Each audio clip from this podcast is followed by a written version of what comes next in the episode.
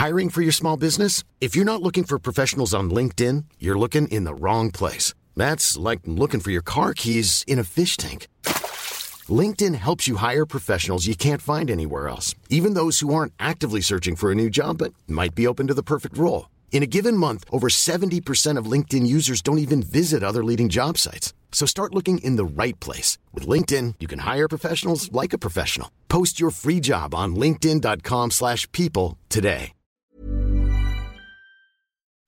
Hej och välkomna till Nina och Valerie 40 plus. Så himla roligt och så glada vi är att eh, det är så många som har hittat till vår nya härliga 40 plus-podd. För här snackar vi om allt som rör livet efter 40. Denna underbara medelålder. Välkomna ska ni vara.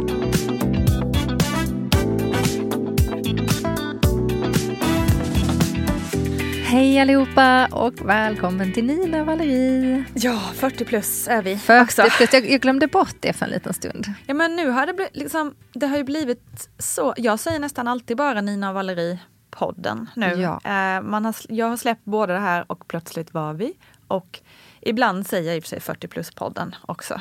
Så det, man kan ju säga, ja, vad, skulle, vad, vad ligger bäst i din mun? Ja, men jag- jag tycker eller nog- 40 plus podden? Nej men det är lite moodet för dagen. Ja.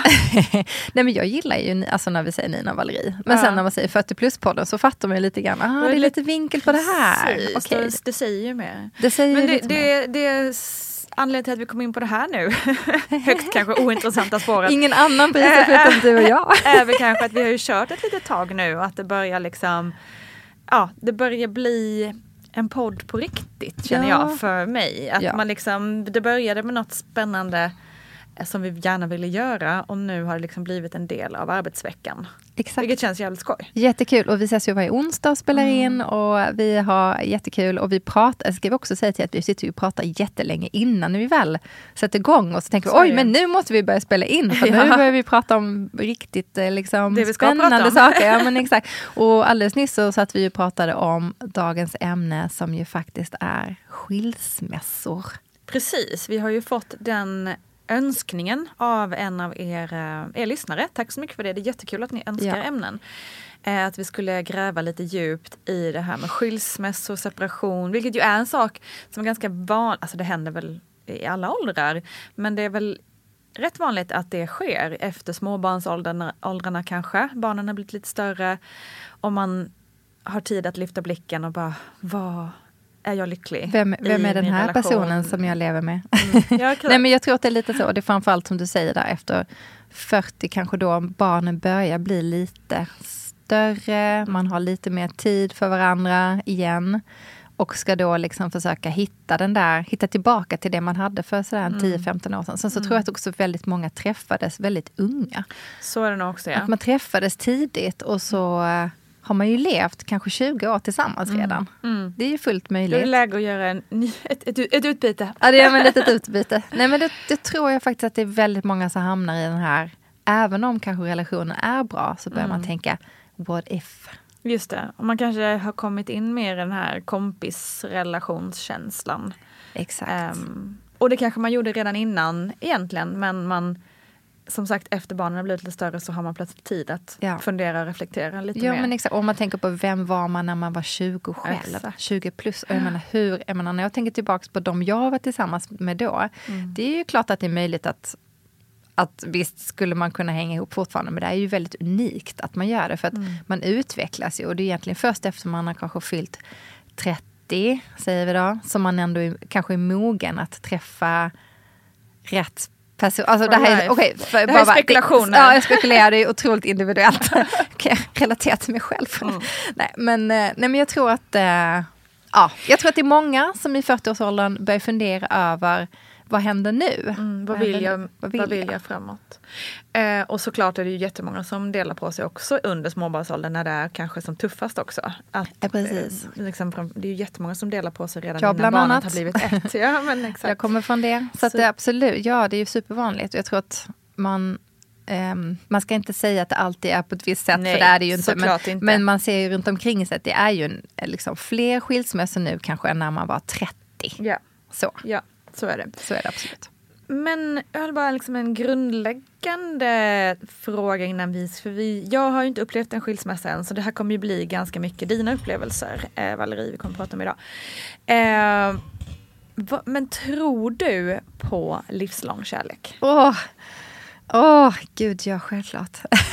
Nej, alltså jättesvårt att säga. Mm. Jag har ju inte levt hela livet än så jag vet inte men jag jag tror ju absolut på någon...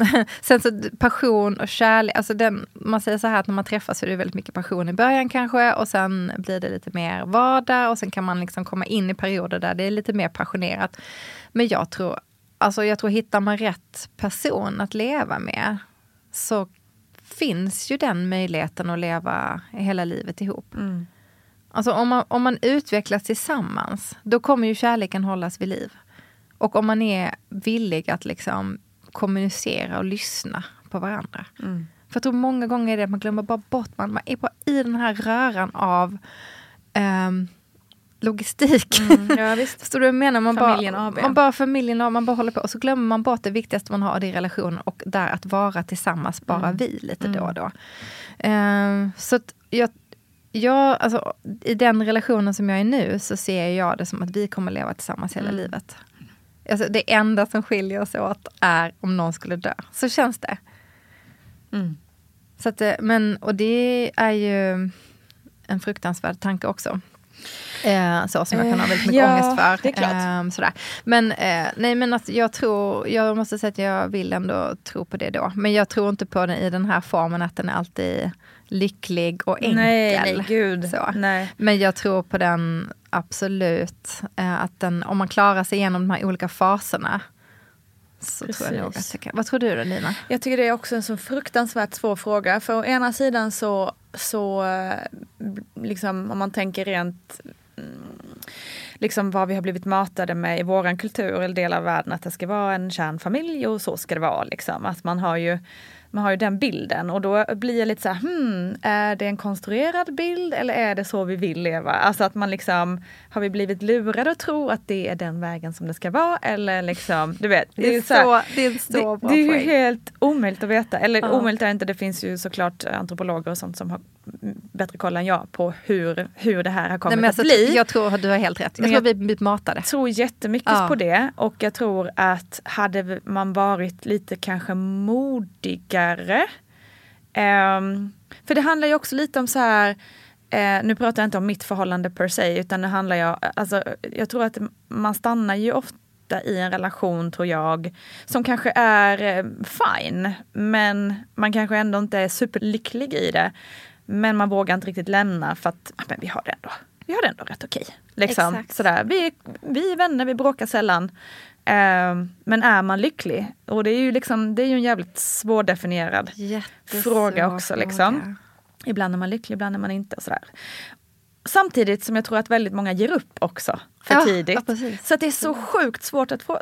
På ett sätt skulle jag känna, skulle jag vilja att man var lite mer så här, eh, äh, nästan lite då när man har barn så blir det lite att man är lite ansvarslös då kanske. Äh, jag testar en annan. Äh, nu lever vi ihop i två. Äh, vi tar den där, det blir bra. Alltså liksom, liksom bara följa sin passion Precis, sin att man lite. vågar följa sin inre passion ja. och sin lycka först. Liksom, ja. Att man sätter det först. Nu blir det ju inte riktigt så eftersom man har kanske barn och man eh, har valt den här personen och man känner kanske, ja men vad ska man säga? Nej, men man, det, finns så mycket, det finns så mycket mer omkring som gör att man kanske inte bara följer sitt hjärta alltid. Helt klart. Det eh, tror jag verkligen. Mycket också värderingar från omvärlden då. Exakt. Kanske familjen tycker och tänker någonting och vänner och så vidare. Det är ganska svårt att bryta upp. Man bryter upp en hel livsstil. Jag har ja, ju varit precis. där och gjort Exakt. det och man tappar ju... Och så ska man orka. Ja, man ska orka. man har, och man ska också så bli fattigare därför det blir ja, det ju. Exakt, det blir en annan det är väldigt livsstil. många parametrar. Det är så många parametrar. Alltså, och jag, eh, det blir ju också en stor sorg och en stor chock oavsett Såklart. vem det är som väljer att lämna. Ja. Om det är, ja, hur det nu går till. Liksom. Ja, Men det, så är det är ju svårt. ingenting man gör lättvindigt. Det, men, det, men sen skulle jag bara vilja gå tillbaka till min egen, mitt eget val av partner, eller man ska säga. Där hade ju skapats en enorm teamkänsla som jag tycker är helt fantastisk, som jag inte eh, har upplevt tidigare i något förhållande. Eh, vilket gör att jag känner att det här är liksom min man. Ja, eller liksom fattar. min partner. Ja. Och min som vi kommer, vi kommer gå tillsammans genom livet. Jag vill Mm. gå tillsammans. Sen som sagt, jag är inte dödskär varje dag. Jag kan absolut säga, mumla i något bra. "Vad Fan, hatar det. liksom, det händer. Eh, Ja. Absolut. Liksom, men djupt inne känner jag ändå att det här är min tribe. Liksom, jag det här är min familj. We do, liksom, vi gör det här tillsammans. Och det, såklart, det kan ju hända saker om tio år som gör att det inte kommer vara så längre. Men, Gud, ja. men varje dag, eh, här och nu, känner, Mm. liksom, är det liksom ett medvetet val att, Mm. att leva tillsammans. Jag tror att Så du liksom att jag- slår huvudet på spiken där. Ja. Alltså faktiskt, jag tror att teamkänslan är A och O. Ja, jag tror att den är jäkligt viktig och där eh, som sagt kan ju också vara någonting som vi har blivit matade med att det ska vara på ett visst sätt, att man inte ska vara själv. Men det är ju härligare är att vara ett team än att härligare. vara själv. Jag håller med. jag. Jag, gillar också det, jag har ju provat både och. så Ja. att, eh, men, ehm, nej, men jag tror att ehm, du har en väldigt bra poäng där. Att liksom, jag tror att har man teamkänslan så har man nog det man behöver. Ja men den är Ehm, stark. Den, är stark. Och den har vi också, absolut. Och jag håller med dig. Och jag har också levt i relationer där jag inte har känt det kanske. Mm. Eh, och den får mig ju igenom att man hjälps åt i Exakt. familjen. Ehm, att det är en, eh, alltså ett, ehm, ett, liksom en uppdelning som är schysst för båda. Och jag tror att många gånger när man hör liksom folk runt omkring en som säger varför de skiljer sig, sådär, att de, de lyckas bara inte komma överens om ekonomi, logistik, allt det här. Och jag tror att det är det som skapar att man inte får teamkänslan. Och man håller för mycket på Man sitt känner hela sig tiden. miss, eller liksom så här, ja, ojämställt och att det blir, ja men Ja. precis, att man känner sig för, säger man, Det- för- förfördelad. förfördelad. Den ena gör mer än den andra. Det, och det Exakt. kan ju vi också bråka om. Alltså så, diskutera vem Ja, som gör mest. absolut. Men någonstans innerst inne så vet jag, ja men han gör ju ändå liksom. Mm. Han gör ju ändå tillräckligt. Liksom. Eller jag menar bara för att jag ska känna mig nöjd och för att vi ska Exakt. vara jämlika och jämställda. För det är superviktigt, tror jag, i en relation. Um, Såvida inte man har en annan överenskommelse eller kultur eller whatever. Mm. Ehm, men jag tror att det är så viktigt för teamkänslan. Det tror jag också. Så att det inte är helt Jag ojämnt. eh, jobbar ju också med en app som heter Coupleness som syftar men ju exakt. till att em, ja, men, liksom hjälpa relationer eh, på vägen. Eh, och också kanske hjälpa innan det blir ett problem. Ehm, Ja, och så där, spännande. Det måste vi prata ja, mer om i Det ska ett absolut annat göra. Jag avsnitt. tänkte bara säga snabbt att där, de gör ju jättemycket undersökningar och allting byggs ju på forskning och experter och sånt. Och då är det också den number one anledningen till att folk, eh, till att relationer är dåliga och att man skiljer sig är kommunikationen. Ja, det är så. Och det är den enklaste grejen egentligen. Ja, det har man ju där. exakt. Det är bara att sätta sig ner och prata. Varför gör ska man inte det? så svårt? Det är ju så intressant. Det är så intressant. Men det det- handlar mycket om att öppna upp sig själv tror jag. Det tror jag också. Jag tror det definitivt kommer från inifrån en själv. Att man, Ja. eh, och i, vårt fall till exempel så är Sim, Simone superbra på att kommunicera. Jag, han kommunicerar nästan mer än jag vill att han ska kommunicera. Medan jag inte det. Liksom. Jag är lite uppvuxen med att ehm, dels klara allting själv.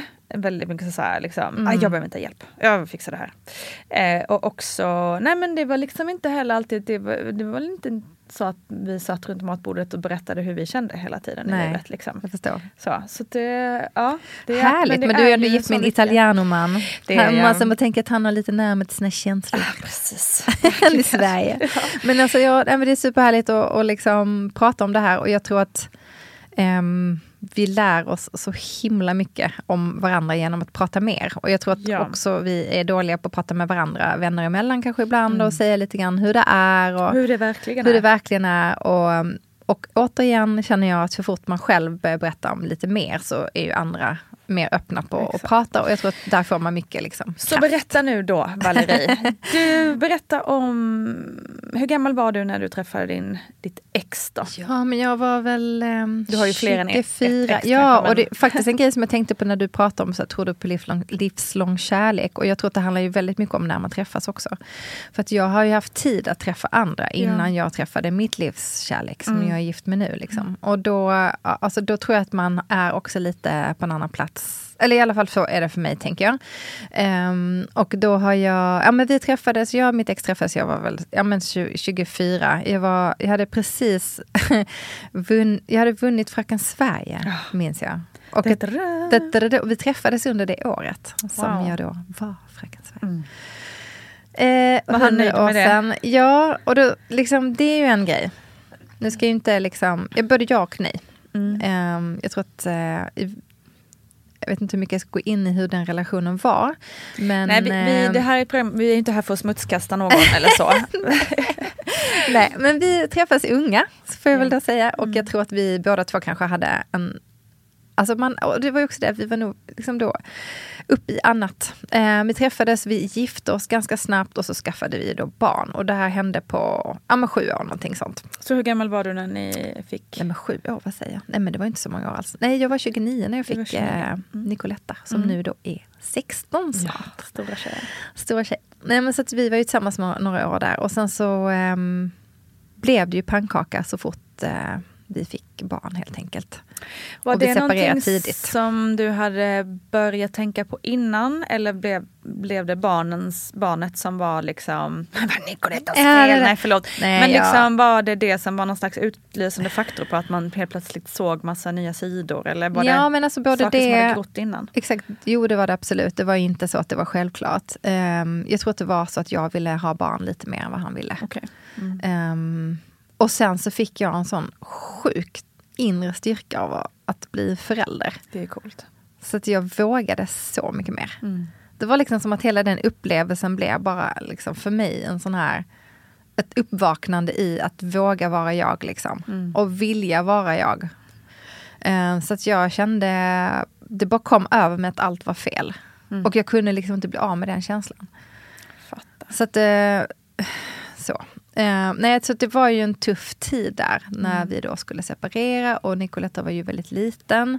Eh, och det var ju jobbigt för att det går ju inte att dela på ett barn som är så litet. Mm. Så hon bodde ju mycket hos mig. Eh, och sen när hon blev tre år så um, eller hennes pappa var ju såklart engagerad där också, men jag menar med att första tiden. Hon var två ja, tror jag när vi gick isär och då bodde hon lite med hos mig. Vi hade lite annan uppdelning då. Mm.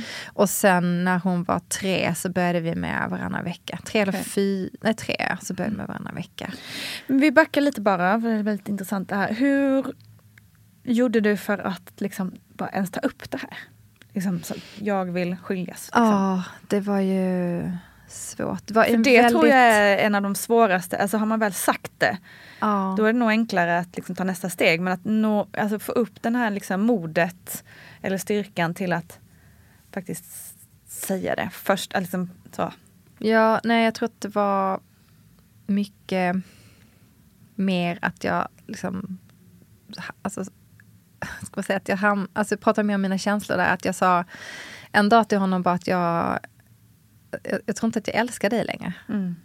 Och då, ehm, då blev han ju, fick han ju panik och liksom, gud vi måste gå i terapi. Och liksom mm. så men då var jag ju redan färdig med att jag inte mm. älskade honom längre. Mm. Uh, och, uh, men vi gick i terapi ändå. Vi hade, det blev ju ändå ett år av det mm. ungefär. Okay. Sen efter mm. jag hade sagt. För att man vill ju ändå försöka och hjälpa till. Och så. Det, var ju, det är väldigt svårt när känslorna är mm. borta liksom, på det sättet. Um, Tror, ni, tror du att mm. terapin hjälpte er på något annat sätt? Att få liksom en hyfsad breakup? Eller?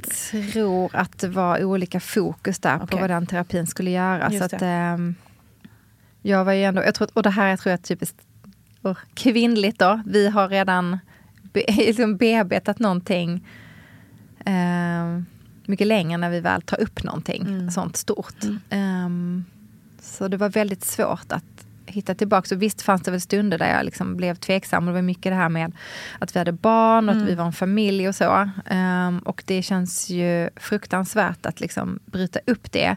Men i det här fallet så kände jag liksom att jag hade sett de mönster som vi var i, eh, i min egen uppväxt.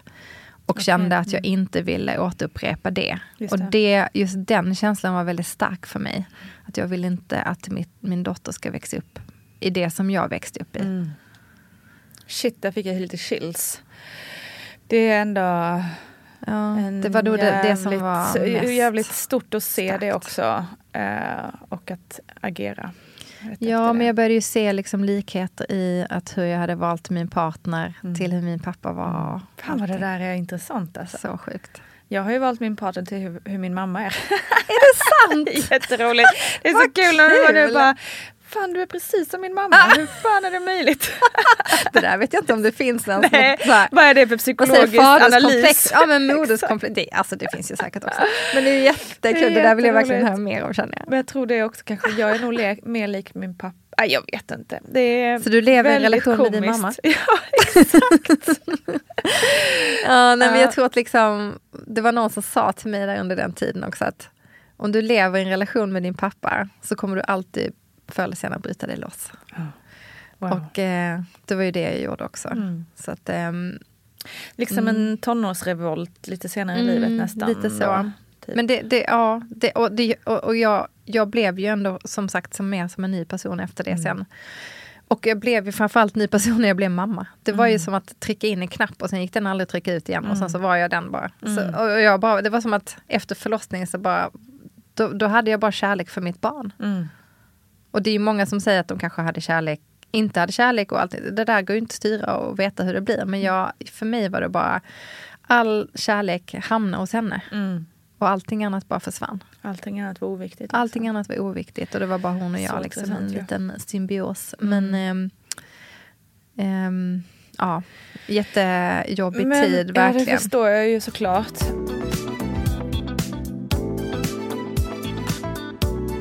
Ni försökte där, eller du gav det en halvhjärtad chans kanske man Ja, säga då. exakt. Under ett Jo, år men av gjorde ändå terapi det. och så vidare.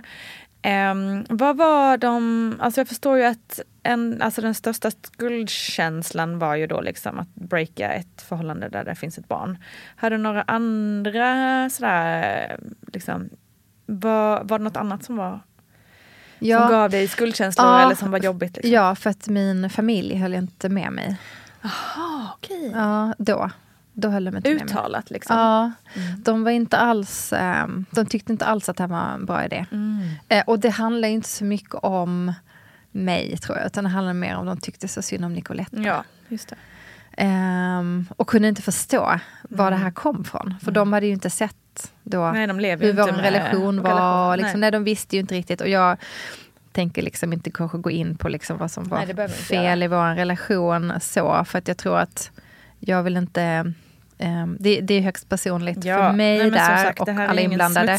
Nej, och det är ju inte ens fel heller, 100% såklart. Men, eh, nej, men då, de, de tyckte liksom, men sen så tog det en lite tid och då så fick jag liksom berättat mer och förklarat mer och då till slut så kändes det som att då vände det, alltså faktiskt Okej. efter kanske Ja men ett antal, liksom, ett, alltså ett halvår eller någonting sånt där. För det måste ju vara rätt jobbigt att inte ha sin, sin Ja. närmsta klick med sig. Exakt, det var ju jobbigt då, men jag förstår ju nu varför de var mm, så. mm. Eh, Men jag kan, jag kan också, i och med att jag då själv har äldre barn nu, Mm. när jag, var, jag hade ju så litet barn, hon var ju bara två år, jag, var ju knappt, jag hade knappt blivit förälder. Jag, Mm. alla de känslorna som jag har nu för mina barn, i att, liksom, att man vill dem väl i livet och att man vill att de ska vara lyckliga och allt det här, eh, har man ju, det har ju växt, liksom, växt, man ju växt in i. Och Mm.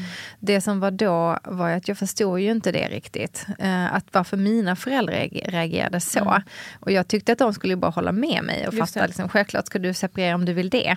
Eh, men de var ju bara mer såhär, åh gud, hur ska du liksom, Oroliga. du kommer liksom, de skrämde upp mig också med att jag skulle få dålig ekonomi och det var, hur skulle jag nu klara mig och hur skulle Nicoletta uppväxt bli? Jag skulle bli en ensamstående mamma och jag skulle inte kunna ha ett bra liv och uff, jag vet inte, det var alla det. möjliga skräckscenarier liksom. Och det handlade ju mycket kanske om deras skräckscenario Exakt, och deras syn på en ensamstående mamma Och kanske. deras syn från Ja. 70-80-talet Ja. på en liksom ensamstående mamma och hur oftast inte det gick så bra för dem. Och, Mm. och det var ju säkert annorlunda då. Mm. Men det var ju tufft att inte ha dem med sig. Såklart. Men jag hade ju vänner runt omkring mig Mm. och jag hade liksom, hjälp och stöd i det. Men jag, jag tror att det där är supervanligt. Mm. Att man liksom, som förälder bara slår bakut. Nej, nej, nej. Nej, men nu hade du det så här fint ordnat. Ja, Varför ska du liksom ändra just på det, det. nu? Eller så. Ja, jag ja, kan ju absolut förstå det här idag. Men då tycker jag ju bara, jag var ju arg på dem, Mm. jag var arg på mitt ex, jag var arg på världen, jag kände mig, eh, hela min liksom, syn av hur eh, en familj skulle se ut var ju bara raserad. Och det låter ju som att någon annan gjorde det här för mig, men det var ju inte det. Det var ju liksom, jag var ju högst Såklart, delaktig i men detta. det är väl ändå eh, känslor man måste få känna. Allt bara liksom kraschade Mm. och allt var liksom inte det jag hade tänkt mig. Alltså så. Och här Mm. står jag och var ensamstående mamma och jag var 31. och liksom alla runt omkring mig hade precis startat sina familjeliv typ Mm, lite runt det. omkring och jag var den enda som var ensam och skulle skilja mig. Mm. Jag kände mig, jag kände mig jag skämdes när jag gick på dagis. Jag, jag kände liksom jag var knappt prata med någon. För jag var så rädd att de skulle fråga någonting. Mm. Och, så jag liksom gick alltid så att titta ner i marken och jag liksom lämnade mitt barn och jag vågade knappt prata med någon och sådär. Men konstigt nog då i det här så träffade jag ändå en av mina bästa vänner idag. Eh, på den här förskolan. Eh, Ja, wow. våra, våra barn är, är också kompisar. Mm. Så att eh, fortfarande, även om de går på olika skolor och allting sånt där. Så vi är fortfarande supernära vänner. Och hon hjälpte mig också jättemycket genom det här. Så när jag Wow. väl hade liksom kommit in i det så att jag vågade prata med folk så blev det ju mycket lättare. Mm. Faktiskt. Men wow. Ja. Men vad, vad, då var du en ensamstående mamma. Ja, jag köpte en lägenhet. Mm. Eh, vi sålde vår lägenhet till slut. Det var ju krisigt i världen just då också. Mm. Eh, så gick inte. Jag tror det här var när Lehman Brothers eh, Oh, kom. Ja, ja. Och då stod vi där och skulle sälja vår lägenhet. Ja. och det var ingen som ville köpa. Eh, men till slut så sålde vi den. Jättefin lägenhet också. Så, tråkigt tyckte jag då. Alltså, minns jag. Mm. Med stor fin terrass och grejer inne i Vasastan. Ehm, men någonstans så hade det också blivit sekundärt i slut, alltså i början när jag tänkte på det så, gud ska jag lämna allt det här. Men sen så blev det sekundärt, eh, för kärlek är viktigare än någonting annat. Och det betydde, just då jag var inne i någon så här hippieperiod, det betydde ingenting. Alltså jag hade kunnat bo på gatan eller i en liten, liten vrå med Nicoletta, det spelar ingen roll. Jag Mm. ville bara liksom, vara själv då. Mm. Ehm, och ehm, nej, men så att då, och då hade jag sen köpte jag ju faktiskt på mammas inrådan, för då hade vi liksom, då hade det verkligen vänt och hon, hon var ju superdelaktig för mig, jag skulle hitta ett bra boende och sådär. Och då köpte jag ett boende som var absolut för dyrt för mig, helt klart. Okej. På hennes inrådan, men hon menar ju på att där skulle jag bli lycklig. Och grejen var, ja det var jag, det var jag faktiskt och det gjorde jättemycket. Men varit lite kämpigt med ekonomin, men det, det, löste, ja, det löste sig liksom. Jag vet inte, jag fick bara dra ner på något annat. Mm. Men boendet och hur vi trivdes i den lägenheten, det var det var verkligen så himla härligt. Och det var Vilken min första riktiga egna lägenhet också. Mm. Och då var jag 30. Just det. Så att, eh, jag tror att det var en sån grej också, att jag hade aldrig bott själv. Och, så att, och det här var ju stort för mig att bo själv och lära mig allt med det. Ja men verkligen, det förstår jag. Det är ju, det är ju ändå en viktig del av livet tror jag. Menar jag inte att liksom säga att ni som aldrig bott själv, för det är ju många säkert som du säger som träffar någon tidigt Ja. och som har levt sina liv Ja, med någon. och det funkar hur bra funkar som jättebra helst. det också. Men jag tror man lär sig sjukt mycket. Jag lärde mig att jättemycket, utvecklades extremt mycket under den här perioden. Så att allting var inte bara av ondo. Det, var, det kom ju en enorm styrka hos mig och jag utvecklades jättemycket. Och Mm. den styrkan som jag fick då, den har jag ju liksom fortfarande med mig och har tagit med mig allt jag gör. Och det här med uppbrott behöver kanske inte vara så hemskt. Mm. Ehm, och det kommer någonting gott ur det. Ehm, så, slutändan. När var det liksom, eh, mitt i allt det här förstår jag att det var liksom jobbigt i början naturligtvis, men vad var det, kan du minnas om det var någonting som gjorde att det så här, men nu, nu känns det som att det här funkar. Nu har det satt sig. Vi, liksom, vi kan kommunicera med varandra utan att Nicoletta kommer i mitten eller liksom, förstår du vad jag menar? Att Jag fanns det någon sån här, liksom, nu har vi lite vardag på det här. Mm, ja, men det tog, för vår del tog det tyvärr ganska lång tid. Mm. Ehm, och jag tror att det var att det var väldigt mycket upprörda känslor med. Ja. Det var ingen sån enkel separation där alla var vänner efteråt. Ehm, och tyvärr ganska rörigt. Mm. Men när jag träffade Johan, får jag väl säga då, Mm. att det kanske började bli bättre. För att då, han hjälpte mig också att hitta liksom distans till hur jag ska förhålla mig till Mm. den relationen. Ehm, och hjälpte mig också att liksom lösa vissa problem som fanns mellan mig och mitt ex. Mm. Väldigt stort av Ja, honom. verkligen. måste jag säga. Wow. Ehm, Hur gammal var Nicoletta då när ni träffades? då var hon, och då hade hon precis fyllt fyra Mm. Faktiskt. Så att ehm, jag hade ju ändå hittat, jag var ju alltså långt förbi separationen. Mm. Vilket var bra, så jag var ju verkligen redo för att... Ändå kände jag mig själv redo att träffa någon. Liksom. Men mycket tack vare honom och den styrkan vi fick i våran... Vi fick ju en väldigt snabb teamkänsla där utan Mm, barn. mm. Eller vad man ska säga. Och var väldigt snabbt synkade i mycket. Och förstod varandra väldigt väl. Och han, hjälp, han hjälpte mig också att se kanske saker och ting liksom från en annan vinkel och ehm, fick mig liksom att... ehm, ja, nej men att våga ställa vissa krav kanske och sådär, Mm. som jag inte hade vågat tidigare.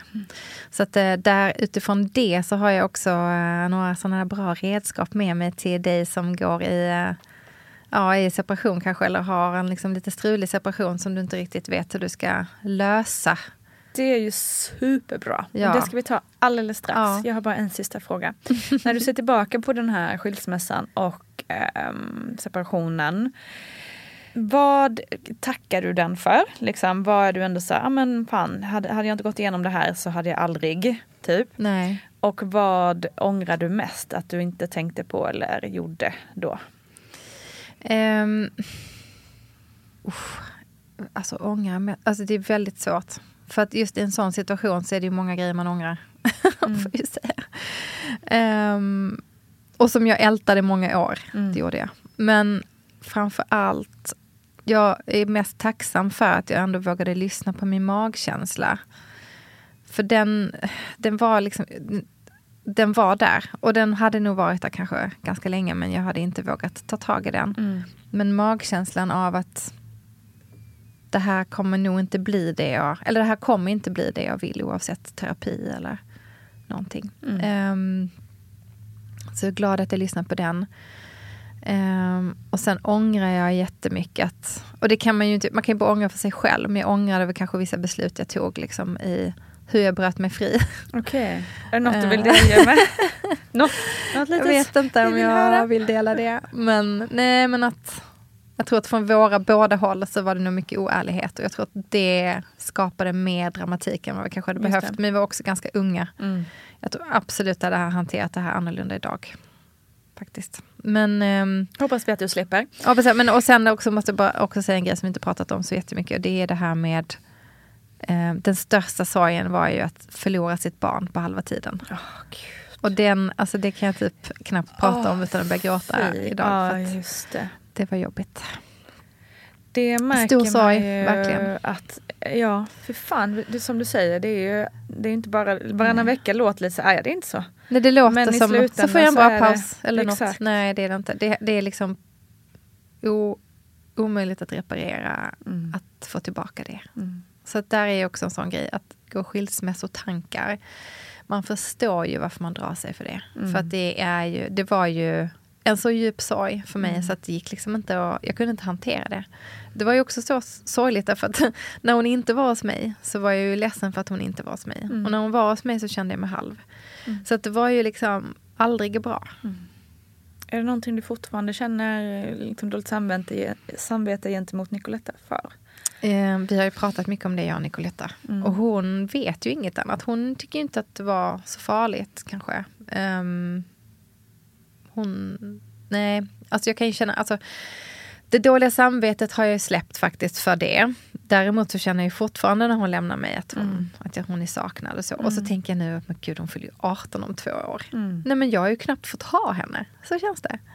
Som att jag har ju också delat henne. Jag har egentligen bara haft henne hälften av tiden. Mm.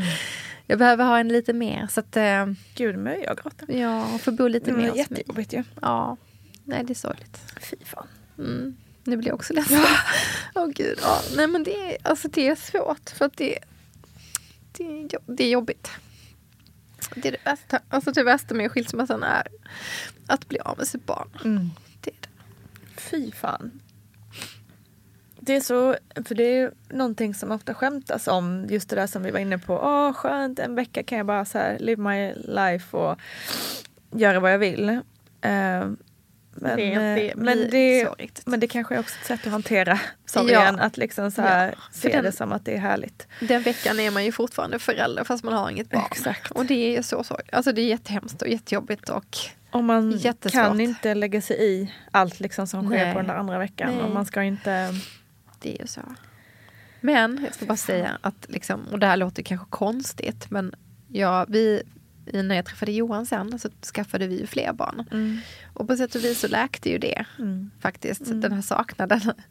Och det var ju inte därför vi skaffade barn, för att vi skulle läka någon slags saknad, utan den, ehm, den känslan av att vara förälder kom ju Mm. tillbaks igen. Mm. Och det blev mer en rutin för hur det blev. Alltså var med Nicolette, att hon var hos oss varannan vecka och det blev fine. Så att eh, jag tror att det där att sen skaffa fler barn hjälpte mig Mm. i att alltså, hantera sorgen. Det förstår jag. Det blir mer, eh, har du fick ju mycket mer att och liksom Ja. hantera. Ja, det blev mer Alltså, hanterat och fler måste, barn. Ja, precis. Ehm, Så det var det enda som läkte lite Mm. faktiskt. Men sen har det ju alltid varit jobbigt. Men, Mm. Och nu, nu har jag någon slags dröm om att hon ska liksom flytta hem till mig sen när hon Ja. blir 18. Men det Ja. kommer hon ju inte vilja. Ja, ja. vet aldrig. Så är det. Men eh, jag har folk i min närhet som går igenom det här nu. Så att Mm. jag, jag vet att det är jobbigt. jobbigt. Det river upp det för Mm. mig igen. Det jag. För det är någon är väldigt nära. Och eh, det river upp de känsla, känslorna som jag hade. Mm. Fy fan. Men det är så himla svårt att bli Mm. förälder. Mm. Det är, ens, det är ju, alltså jag vet att jag frågade min mamma. Vad ska man förvänta sig? Vad ska, Men man har ju ingen aning. Man Mm. Nej. har verkligen ingen aning. Och hur man ska... Det var lite som det jag sa, hur jag kände då tvärtom att min, all min kärlek hamnade Mm. hos barnet. Det. Och det blev ju också förödande för min Mm, relation just och allt det här. Liksom. Men, så att jag menar, det kan man aldrig veta Nej. hur det ska bli. Nej. Man har ingen som helst aning. Och man kan ju... Jag är fortfarande väldigt liksom... Så här, med mina barn är jag otroligt tacksam att jag har dem. Och jag Mm. värdesätter dem enormt mycket. Och liksom framför allt. Mm. Allt, allt, allt. Liksom så. Men man kan ju lika väl känna motsatta. Så att det, det vet man ju inte hur man känner. Mm. och man, blir så, alltså man vet inte hur man blir som förälder. Nej. Och va, så länge man bara... Jag tror att det är så viktigt att de har skaffat barn, att man verkligen är där för dem. Så. Mm,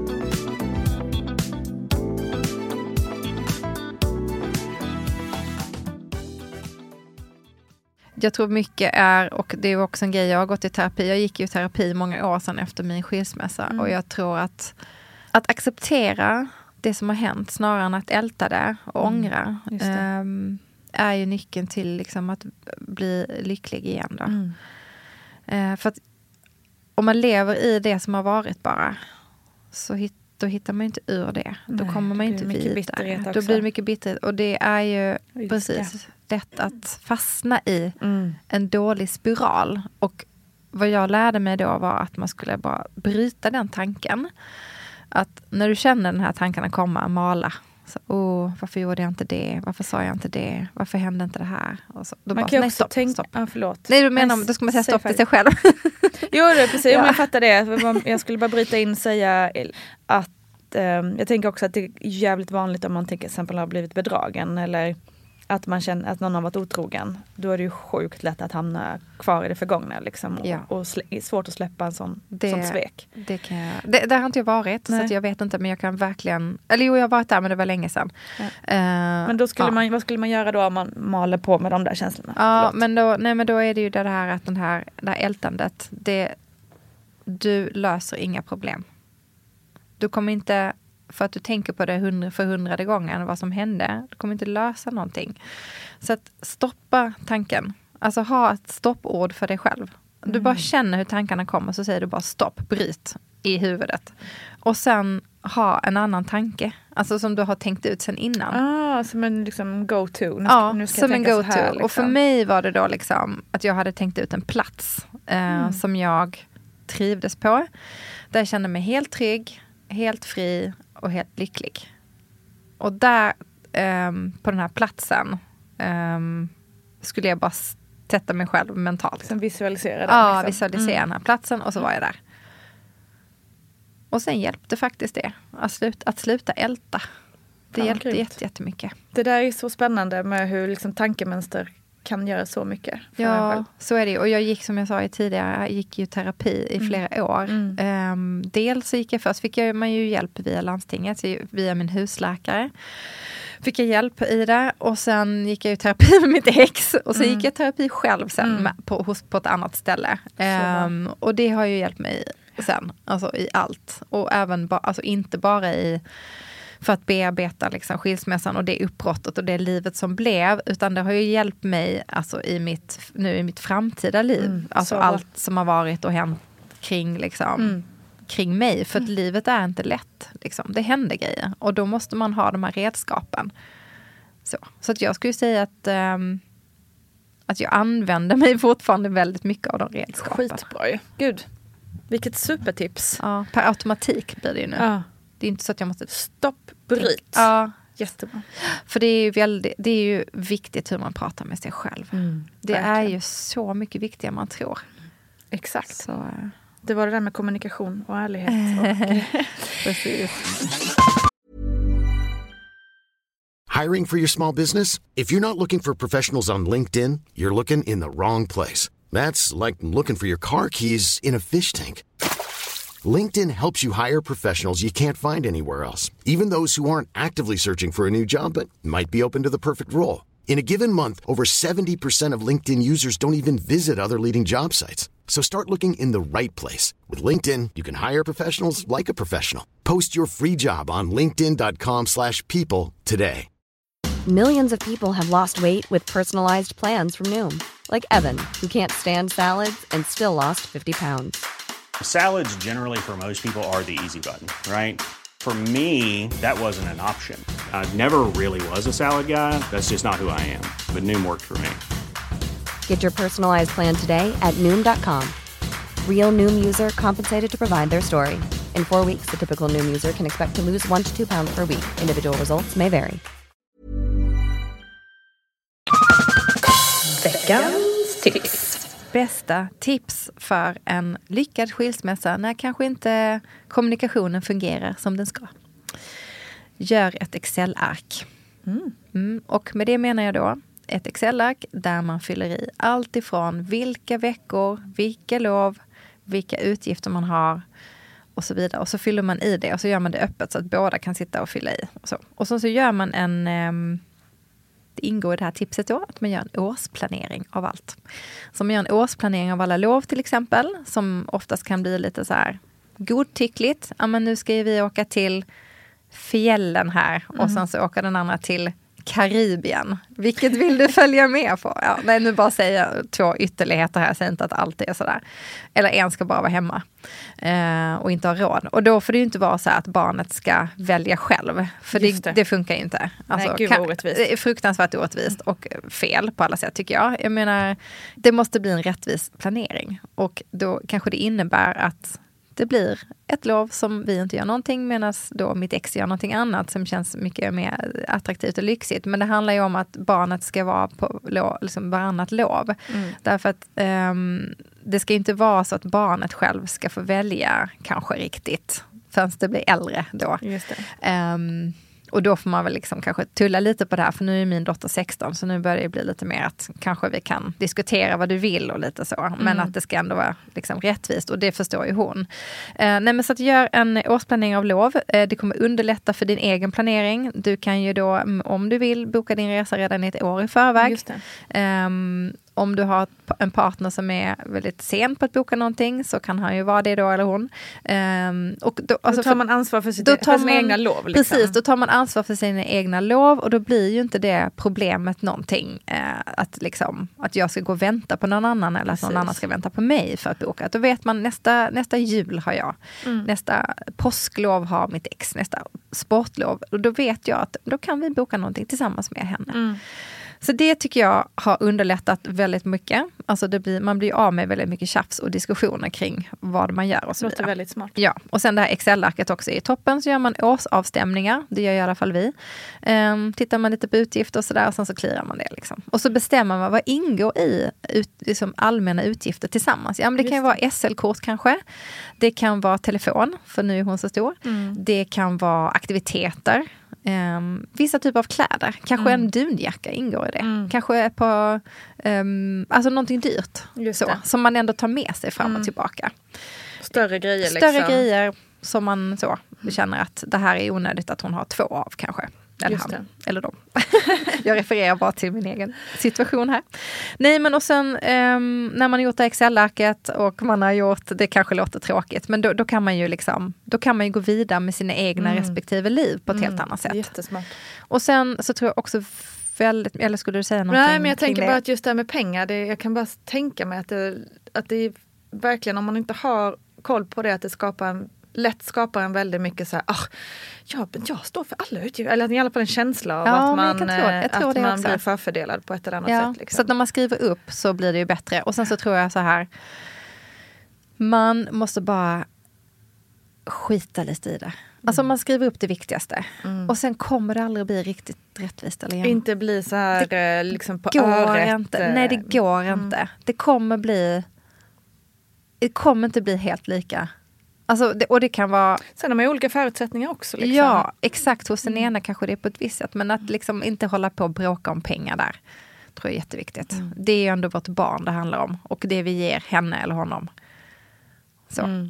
Ehm, och det, det är också nästa råd. Att försöka att lägga sina egna känslor åt sidan. Och det här är ju någonting som jag vet man pratar mycket om. Men att göra det. För att det är inte mitt, det är inte barnets fel. Nej, Att gud. min och pappans eller mammas relation inte fungerar. Eller partners relation inte Mm. fungerar. För det, det, det sårar nog barnen allra mest. Mm. Att, man, att man inte...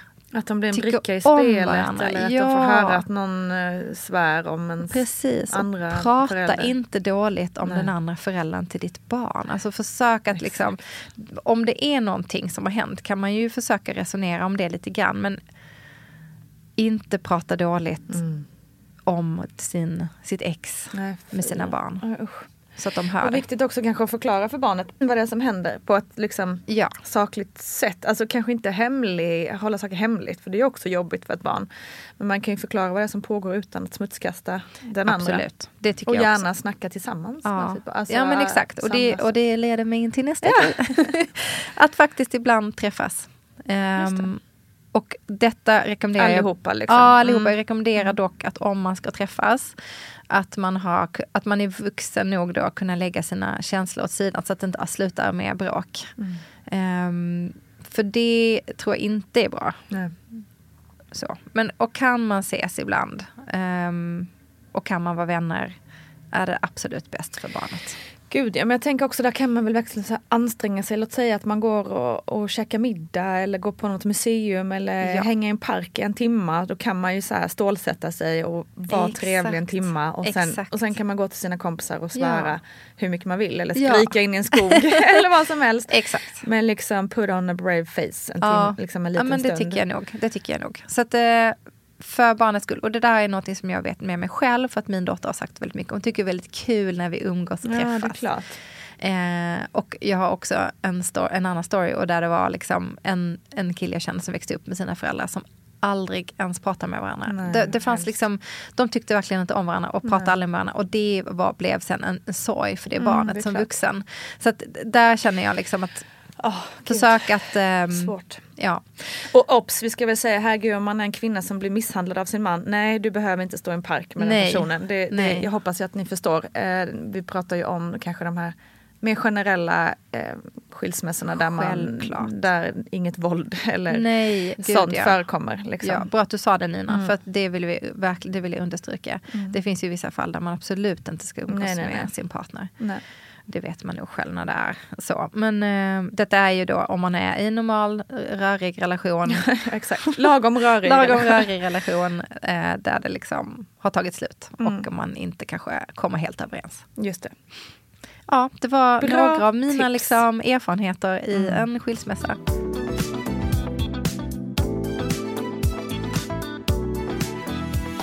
Får jag fråga innan vi avslutar, hur, utan då att gå in på liksom detaljer och, och så, hur tycker du att det funkar idag med ditt liksom, ex och det här med varannan vecka? Och nu är ju Nicoletta 16 Ja, år som sagt. det har ju blivit så stor skillnad bara av att hon har blivit äldre. Mm. Och det är också en sak som är, kanske kan bli en tröst, att ju äldre barnen blir ju lättare blir det. Eh, säger jag med viss eftertanke. Oftast. Därför att det kan ju vara att det också blir svårare. Det handlar så mycket om när man skildes, hur det såg ut, om den andra har träffat en ny partner, om den Just det. partnern är accepterad. Alltså verkligen jätteolika. Men om man tar i vårat fall då, så har jag, tycker jag det har blivit bättre. Min, vår dotter är äldre nu, hon kan prata själv, hon kan välja själv. Ehm, vi, jag och mitt ex har en annan relation till varandra. Det var ju väldigt många år sedan nu vi separerade. Jag tror att vi har hittat dit. eh, och vi pratar nu att det har gått liksom 15 år. Eh, men jag tror vi har hittat dit att vi ändå liksom har en, en, en, en bra relation. Vi kan ringa varandra och prata om det mesta. Och det funkar bra. Um, sen är det klart att vi är oense ibland och fortfarande sådär. Men vi har nog ändå den här respekten för varandra. Liksom just nu i alla fall. Som gör att vi ändå kan så här, ah, okej, respektera att vi tycker olika. Och vi kommer göra lite olika. Ehm, så att jag, jag hoppas att jag kan eh, bjuda in eh, mitt ex och hans eh, nya Ja. med barn vid något tillfälle snart. Just det, det blir ju härligt hoppas jag. Jag hoppas det. Men det är ju apropå äldre barn, alltså det blir ju större frågor att eh, samsas kring. Jag tänker med alkohol och du vet allt sådana där saker. Så resor. Ska man vara på samma page liksom? Ja, det är mycket Uff, ja, det är stor, större frågor, absolut. större frågor. Det får Större vi ta en annan gång. Det får vi ta en. Mm. annan gång, absolut. Och, eh, ja, och så vill också säga det att om du sitter och lyssnar här och har massa frågor så får du jättegärna lov att skriva på vår Instagram eller DM till oss eller skriva ja, vart du än vill skriva. Eh, ställ frågor, kommentera eller bara Mm. tyck till om dagens program. Men nu säger vi tack, och Tack och adjö hej. för idag. Ja, ha en underbar sommar. Ja, och tack för att vi fick liksom gråta inför Ja. er. Känns lite så här jobbigt. Det kommer man Nej, kanske gå och tänka det- på sen i efterhand. Jag tror att det är... Ehm, Så är livet. Sånt är livet. Tack för idag. Tack. Hej då! Hej hej.